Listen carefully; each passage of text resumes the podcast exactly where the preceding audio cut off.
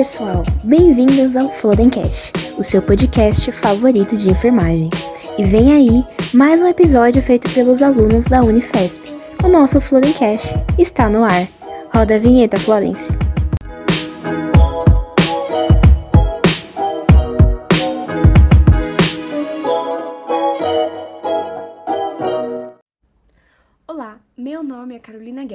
Sou estudante de enfermagem do segundo ano na Escola Paulista de Enfermagem, da Unifesp, e estou no Florencast, que é um projeto dentro do grupo de extensão Gestão do Cuidado em Saúde e Mídias Digitais, que tem o objetivo de discutir sobre o bem-estar dos profissionais de enfermagem, tendo sua atuação nos diversos setores.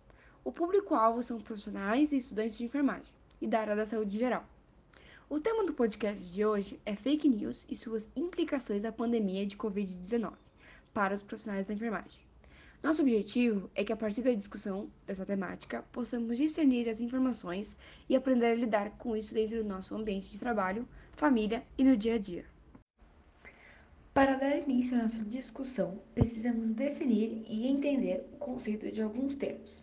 O primeiro deles é a expressão fake news, ou em português, notícias falsas que vem do inglês, sendo literalmente notícias, informações ou postagens falsas, sendo publicadas ou divulgadas em meio de comunicação de forma inverossímil, como se fossem reais, sem a devida averiguação, o que leva o leitor a pseudo-informações.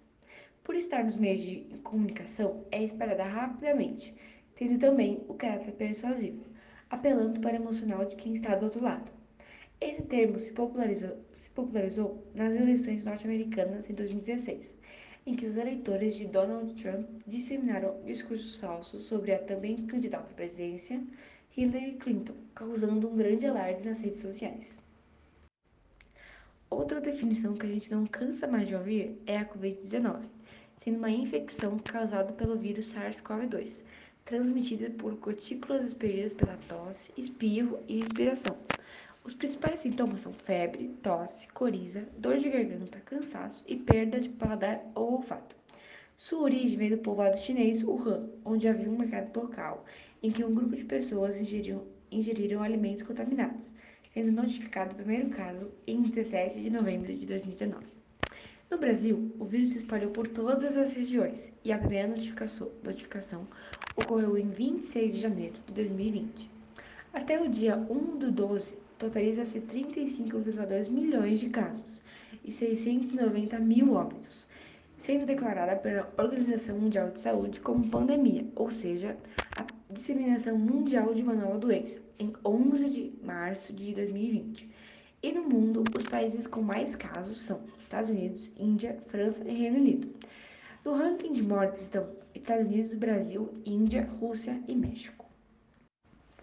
As fake news já existiam bem antes, tendo uma história que começa lá no século I a.C., passando pelo Império Bizantino, Renascentismo Italiano, Revolução Francesa e chegando no século XIX, XX e XXI, como nos casos das eleições presidenciais nos Estados Unidos, além de estar super presente na atual pandemia de Covid-19. Antes, as notícias tinham menor e mais lenta repercussão, Hoje, por conta das mídias sociais, em uma velocidade de milissegundos, informações, sendo verdadeiras ou não, são transmitidas ao redor do mundo.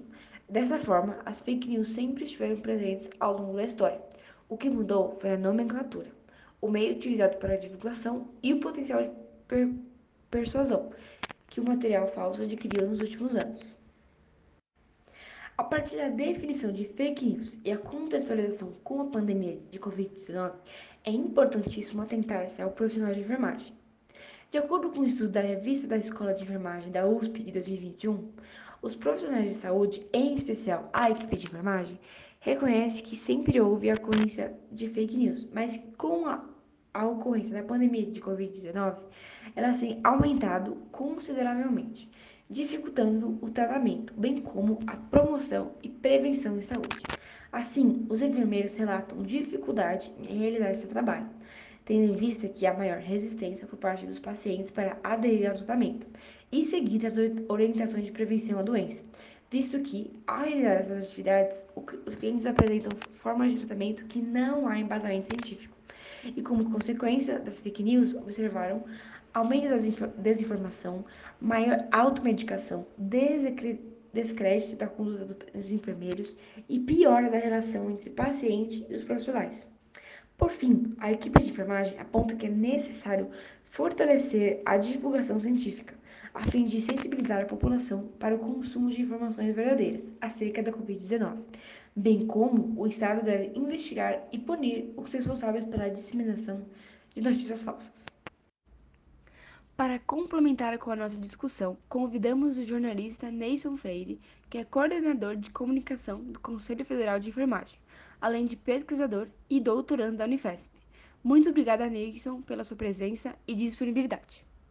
Para começarmos com o nosso bate-papo, como você define o termo infodemia que virou um fenômeno? Quais são suas principais desvantagens? Tem como prevenir ou amenizar esses prejuízos? Olá, Carolina Guedes. Meus parabéns a você, a professora Magali e aos demais alunos da Escola Paulista de Enfermagem da Unifesp pela importante iniciativa de realizar esse podcast para debater esse tema atual e de dramática relevância no Brasil e no mundo, que é a infodemia de desinformação relacionada à pandemia da Covid-19. Esse fenômeno ele levou a OMS a alertar que, paralelo à pandemia, existia em escala global um desafio tão letal para a saúde pública quanto o próprio vírus, uma infodemia de fake news. Né? A OMS destacou que as notícias falsas elas se escondem em um verniz de legitimidade que cresce à medida que se parece mais com as informações reais. Uma infodemia, portanto, ela é o excesso de informações, algumas precisas, outras não, que se espalha ao lado de um surto de uma doença, sabe? Mas é importante destacar aqui aos ouvintes do podcast que as infodemias elas não são novidade na era digital e da pós-verdade que vivemos, elas se espalham em tempo real e criam um terreno fértil para a incerteza. E a incerteza alimenta o ceticismo e a desconfiança, que é um ambiente perfeito para o medo, para a ansiedade, acusações, estigma, agressão violenta e rejeição de medidas comprovadas de saúde pública, como as campanhas de vacinação. A infodemia ela é um fenômeno muito complexo, sabe? Essas contradições elas levaram parte considerável da população a dissonância cognitiva, caracterizada pelo volume exponencial de conteúdo disponível na internet sobre a pandemia. Tanto que a OMS ela passou a empregar o termo infodemia para designar o excesso de informações, que torna difícil encontrar fontes idôneas e orientações confiáveis quando se precisa. E para aplacar os efeitos deletérios da infodemia, pode-se empregar a infodemiologia, que é o ramo da ciência da comunicação que se dedica a mergulhar fundo na internet, à procura de conteúdos relacionados à saúde pública, fornecido por usuários comuns com a finalidade de analisar esse conteúdo para melhorar a comunicação e a prestação de serviços de saúde pública. Na prática, isso significa monitorar informações, estimular a alfabetização sobre saúde e ciência, incentivar processo de aprimoramento das notícias, sabe? Traduzir o conhecimento científico e fazer checagem para minimizar os fatos de distorção e desinformação.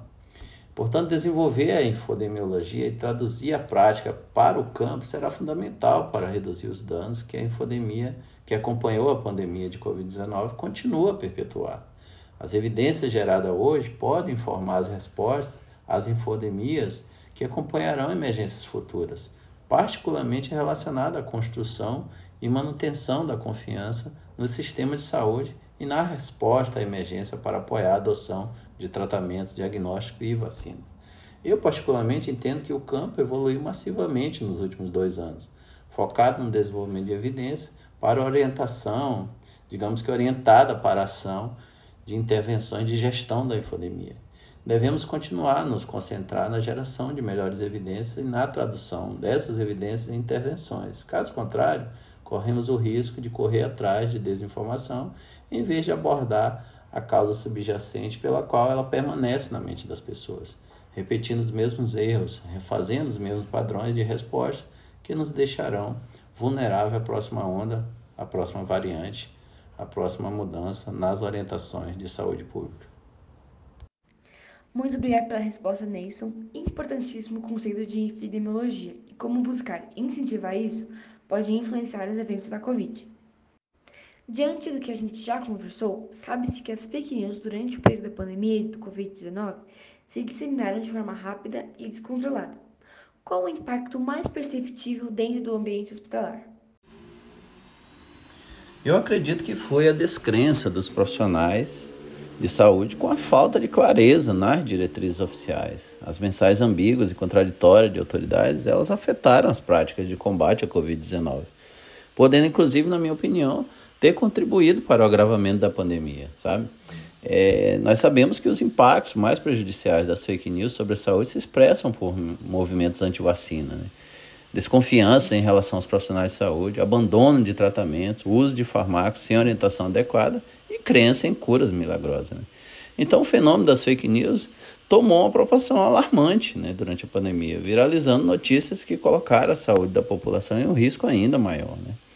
O novo coronavírus passou então a gerar todo tipo de especulação na mídia e nas redes sociais online. Não havia informação, não havia remédio, não havia vacina. A história da doença era escrita em tempo real, né?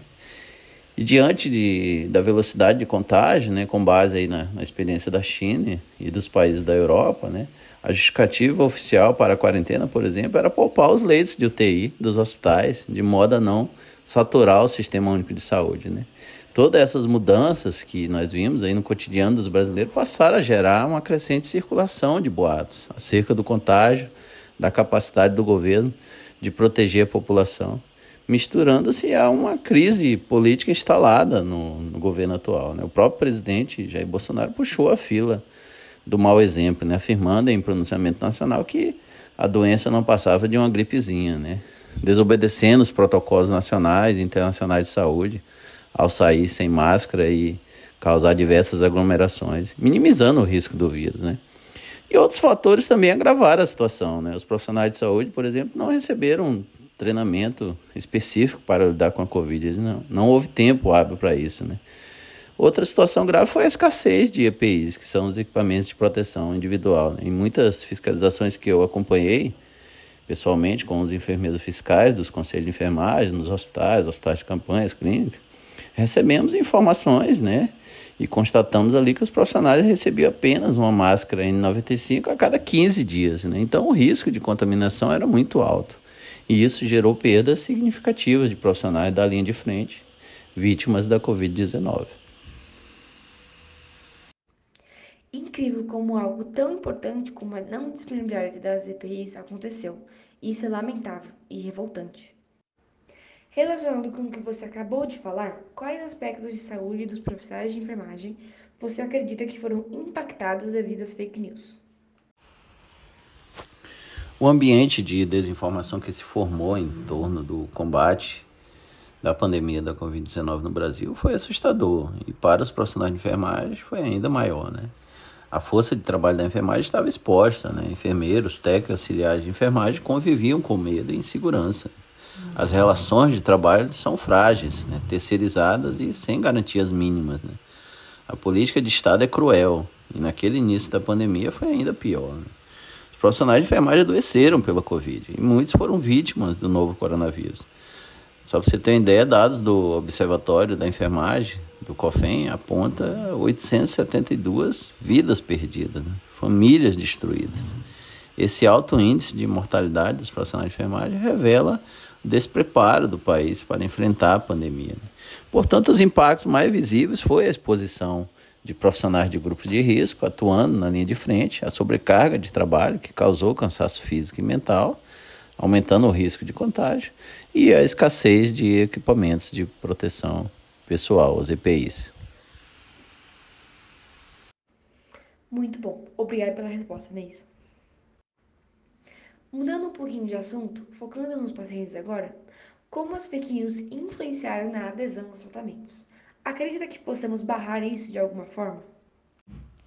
Com certeza, as fake news influenciaram muito na adesão aos tratamentos. Né? E isso se tornou um problema preocupante para a saúde pública, uma vez que passou a prejudicar o processo de decisão e a adesão das pessoas em relação a intervenções, tratamentos e medidas sanitárias. Né? As fake news oferecem um falso suporte social né? e mobilizam sentimentos capazes de torná-las mais duradouras que as verdades. Né? Eu lembro de um documento publicado pela OPAS, né, que destacava que a infodemia ela pode levar as pessoas a se sentir ansiosas, deprimidas, emocionalmente exaustas e incapazes de atender a demandas importantes. Né? Pode afetar o, os processos de raciocínio quando se esperam respostas imediatas e não se dedica tempo suficiente para analisar com cuidado as evidências disponíveis. Então, as fake news elas envolvem fragmentos de verdade em sua formulação. Né? E, somado aí com as teorias conspiratórias, né, funciona a oferecer o conforto de uma explicação simples em tempos de incerteza né, que vivenciamos. Né? Além disso, os nomes de instituições renomadas e confiáveis, como a Fiocruz e o Instituto Butantan, foram utilizados para burlar algoritmos, né, passando credibilidade a conteúdos falsos. Né? Vários estudos é, evidenciaram a grande probabilidade de as pessoas compartilharem informação de forma desatenta e ao mesmo tempo preocupadas com o bem-estar de familiares. Né? Então, não se trata de notícias falsas que nascem como boatos de maneira desintencional. Trata-se de produção e disseminação de fake news de maneira intencional, deliberada e superdimensionada, por razões políticas, econômicas ou ideológicas. Né? E pior, em detrimento das evidências científicas, com o objetivo de manipular, enganar e alterar o status da opinião pública. Né? Em alguns estudos que eu analisei, ficou evidente que pessoas com mais orientações sobre saúde têm uma responsabilidade pessoal aumentada, né? e por isso né, um comportamento mais preventivo. Né? Então, assim, o desenvolvimento de tecnologias que proporcionem uma divulgação de informações de uma forma mais instrutiva e personalizada poderá reforçar essa prática do cenário individual e coletivo, né? Exemplo dos sites de checagem que já existe, né? A gente poderia também criar é, sites de, de checagem específico das profissões, como a enfermagem, a medicina, enfim, né? E somando-se a isso, defende-se uma constante ação de monitoramento nas redes sociais, né? online, né? neutralizando informações falsas em tempo hábil por meio de pré-aviso, né? de notas, de comentários, de, com fontes respaldadas. Né? Entretanto, é importante afirmar aqui né, que as pesquisas mostram que somente rotular a informação como falsa e desmenti-la não é suficiente para frear a disseminação das fake news. Né? É, é necessário o desenvolvimento de ações de alfabetização e saúde no ambiente digital, né, de maneira que o próprio indivíduo possa ser capacitado a avaliar a qualidade de uma informação, ou seja, checar a informação é extremamente necessário a responsabilidade é de todos, né? Mas principalmente nossa, que temos o conhecimento de saúde. Juntando com o que você acabou de falar sobre as pessoas com mais orientação sobre saúde terem uma responsabilidade pessoal aumentada, como o nível social e educacional das pessoas afeta na disseminação das fake news. O baixo nível de educação formal e a fragilidade do tecido social estão entre os principais fatores para a prevalência da desinformação. Está comprovado cientificamente que a desigualdade econômica também representa desigualdade de acesso às informações e ao conhecimento. Né? Durante minha pesquisa de mestrado, identifiquei estudos que indicam que nove em cada dez brasileiros viram pelo menos uma informação falsa sobre a pandemia e sete em cada dez indivíduos acreditaram em conteúdo desinformativo sobre a Covid-19. Né? Literalmente, a maioria das pessoas no Brasil tem dificuldade de discernir entre o que é falso e verdadeiro, por falta de condições de exercer reflexão crítica sobre os acontecimentos, sabe? Também existem fatores sociais, né, religiosos, econômicos e políticos que levam as pessoas a acreditarem em notícias falsas e disseminarem desinformação. É o que chamamos de viés de confirmação, que leva os indivíduos a compreenderem como verdadeiro tudo aquilo que confirma suas visões de mundo, independente das evidências concretas. Entretanto, o fator é que o nível educacional e as condições sociais de uma comunidade, sem dúvidas, refletem a vulnerabilidade e as assimetrias que percebemos na exposição à desinformação. Justamente por esse motivo, o combate às fake news é tão complexo, pois depende de mudanças estruturais profundas que levam tempo para acontecer. Que estatísticas importantes e tristes ao mesmo tempo. Passando para falar sobre o trabalhador, você acredita que a saúde do trabalhador foi influenciada pela pandemia no espectro da disseminação errônea de informações? Na sua percepção, o que poderia ter sido feito para amenizar esses prejuízos? Com certeza, porque além do medo de serem vítimas do novo coronavírus, esses profissionais lidavam com a avalanche de notícias falsas com a negação ao tratamento e outros problemas, como a perda e a saudade de colegas líderes, seu ambiente de trabalho que morreram em decorrência da Covid-19, além do medo de ir para casa e contaminar a sua família, né? Só para termos a ideia da gravidade da situação, né? Depressão, ansiedade e pensamentos suicidas foram alguns dos temas mais abordados nos atendimentos do programa Enfermagem Solidária do Conselho Federal de, de, de Enfermagem. Né? Foi um atendimento criado pelo Conselho Federal de Enfermagem durante a pandemia. Né? É importante considerar também que o exercício profissional da enfermagem é marcado por múltiplas exigências. Né? Lidar com dor, sofrimento, morte e perdas a que se soma as condições desfavoráveis de trabalho e a baixa remuneração também, né, são fatores que propiciam a emergência do estresse. Né. Mas é importante destacar que os profissionais de saúde, né, e principalmente os profissionais de enfermagem, já enfrentavam antes mesmo da pandemia problemas de saúde mental relacionados à longa jornada de trabalho, como estresse e esgotamento. Né. E com a chegada da pandemia, a situação piorou. Né? Os profissionais da linha de frente enfrentaram situações extremas de esgotamento físico e mental, né? que se tornaram mais agudas nos picos da pandemia. Né? Com hospitais sobrecarregados, com a falta de equipamento de segurança e também a ausência de medicamentos, por exemplo, para entubar pacientes. Né? Para amenizar a situação, né, né, naquele momento, né, na minha opinião, era necessária a realização de treinamento aos profissionais de saúde, pois eles são a fonte mais confiável de informações de saúde, né? para melhor identificar e lidar com a desinformação em saúde. Né? Também era necessário adaptar as, inicia as iniciativas de saúde, né? informação e alfabetização digital, à população específica para a gente conseguir desmascarar a desinformação antes que ela fosse amplamente divulgada, né? por meio das redes sociais online e outros canais de comunicação. Muito importante ressaltar que a pandemia de Covid-19 e a infodemia só agravaram uma situação que já existia antes. Para encerrarmos a nossa discussão, como a ciência foi afetada? Como retornar a credibilidade das pesquisas para a população geral? Em uma infodemia, naturalmente, as notícias fantasiosas, né, incríveis, que apelam às emoções e parecem mais fenomenais do que a própria realidade, elas ganham repercussão. A negação da ciência e dos fatos científicos, na minha opinião, é outra pandemia. A situação é crítica né, e não admite esperar que a ameaça chegue à população sem respostas, precipitada pelas fake news e desinformação. Na minha opinião, a divulgação científica sobre a Covid-19 se tornou uma resposta objetiva dos cientistas ao movimento negacionista, né, que colocou e ainda coloca em dúvida a eficácia das vacinas, né, sabotou as medidas de prevenção e propagou curas milagrosas. Né a magnitude da crise gerada pela pandemia, na minha, na minha opinião, ainda permanece incerta, sabe? Ao analisar o fenômeno das fake news em saúde durante a pandemia, é possível afirmar que as plataformas de redes sociais online, especialmente aí o WhatsApp, o Twitter e o Facebook, são os principais canais de compartilhamento de notícias falsas. E do ponto de vista do risco da desinformação para a saúde pública, é possível afirmar que as informações falsas ou duvidosas contribuem para aumentar os riscos de contágio, né? E quando as, as lacunas de, de, de, informação são um terreno fértil para mal entendimentos, né, para mal entendidos e culpabilização, né, a infodemia ela pode, inclusive, ser um fator de estigma, sabe?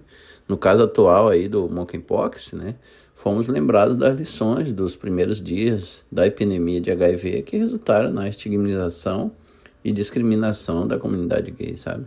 Então, à medida que a saúde pública corre para levar informações às pessoas certas, né, perguntas não respondidas, né, preocupações e vazio de informações podem levar certos grupos a se tornarem alvos de discriminação, enquanto outros ficam sem saber de todo o risco. Né? Portanto, o, o processo científico precisa ser remodelado para garantir que o conhecimento necessário seja entregue ao público e compartilhado massivamente em tempo hábil durante crise de saúde. A pandemia da Covid-19 ela mostrou a necessidade de construir esse diálogo permanente com as comunidades para a construção de uma relação de confiança. E aqui se encerra a nossa discussão. Muito obrigada pela atenção. Esperamos que você tenha gostado e aprendido mais sobre como as fake news influenciaram na saúde do trabalhador de enfermagem na pandemia de Covid-19. Agradecemos mais uma vez a participação do Neyson Freire. Esse podcast foi realizado por Billy Kane, Carolina Guedes, Eduardo Alonso, Fernanda Barbeiro, Gabriela Mequita, Hamilton Juan e Isabela Datrino. Se você gostou, curta e compartilhe com seus amigos. Para ouvir mais episódios e ficar ligado nos novos, acesse o Instagram Florencast. Obrigada e até mais. E o nosso Florencast de hoje termina aqui. Mas não fique triste. Compartilhe com aquele amigo que ainda não nos conhece e nos siga nas redes sociais para não perder nenhum episódio. Até a próxima, pessoal!